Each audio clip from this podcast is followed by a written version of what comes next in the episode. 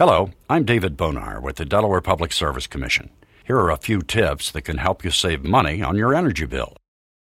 Insulate your attic floor or top floor ceiling to a minimum of R49 for these spaces. R values, or numbers, indicate the resistance of an insulation material to heat flow. The higher the R number, the more effective the insulating capability.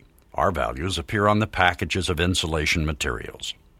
Don't insulate over E vents or on top of recessed lighting fixtures or other heat producing equipment in the attic floor. Also, keep insulation at least 3 inches away from the sides of these types of fixtures.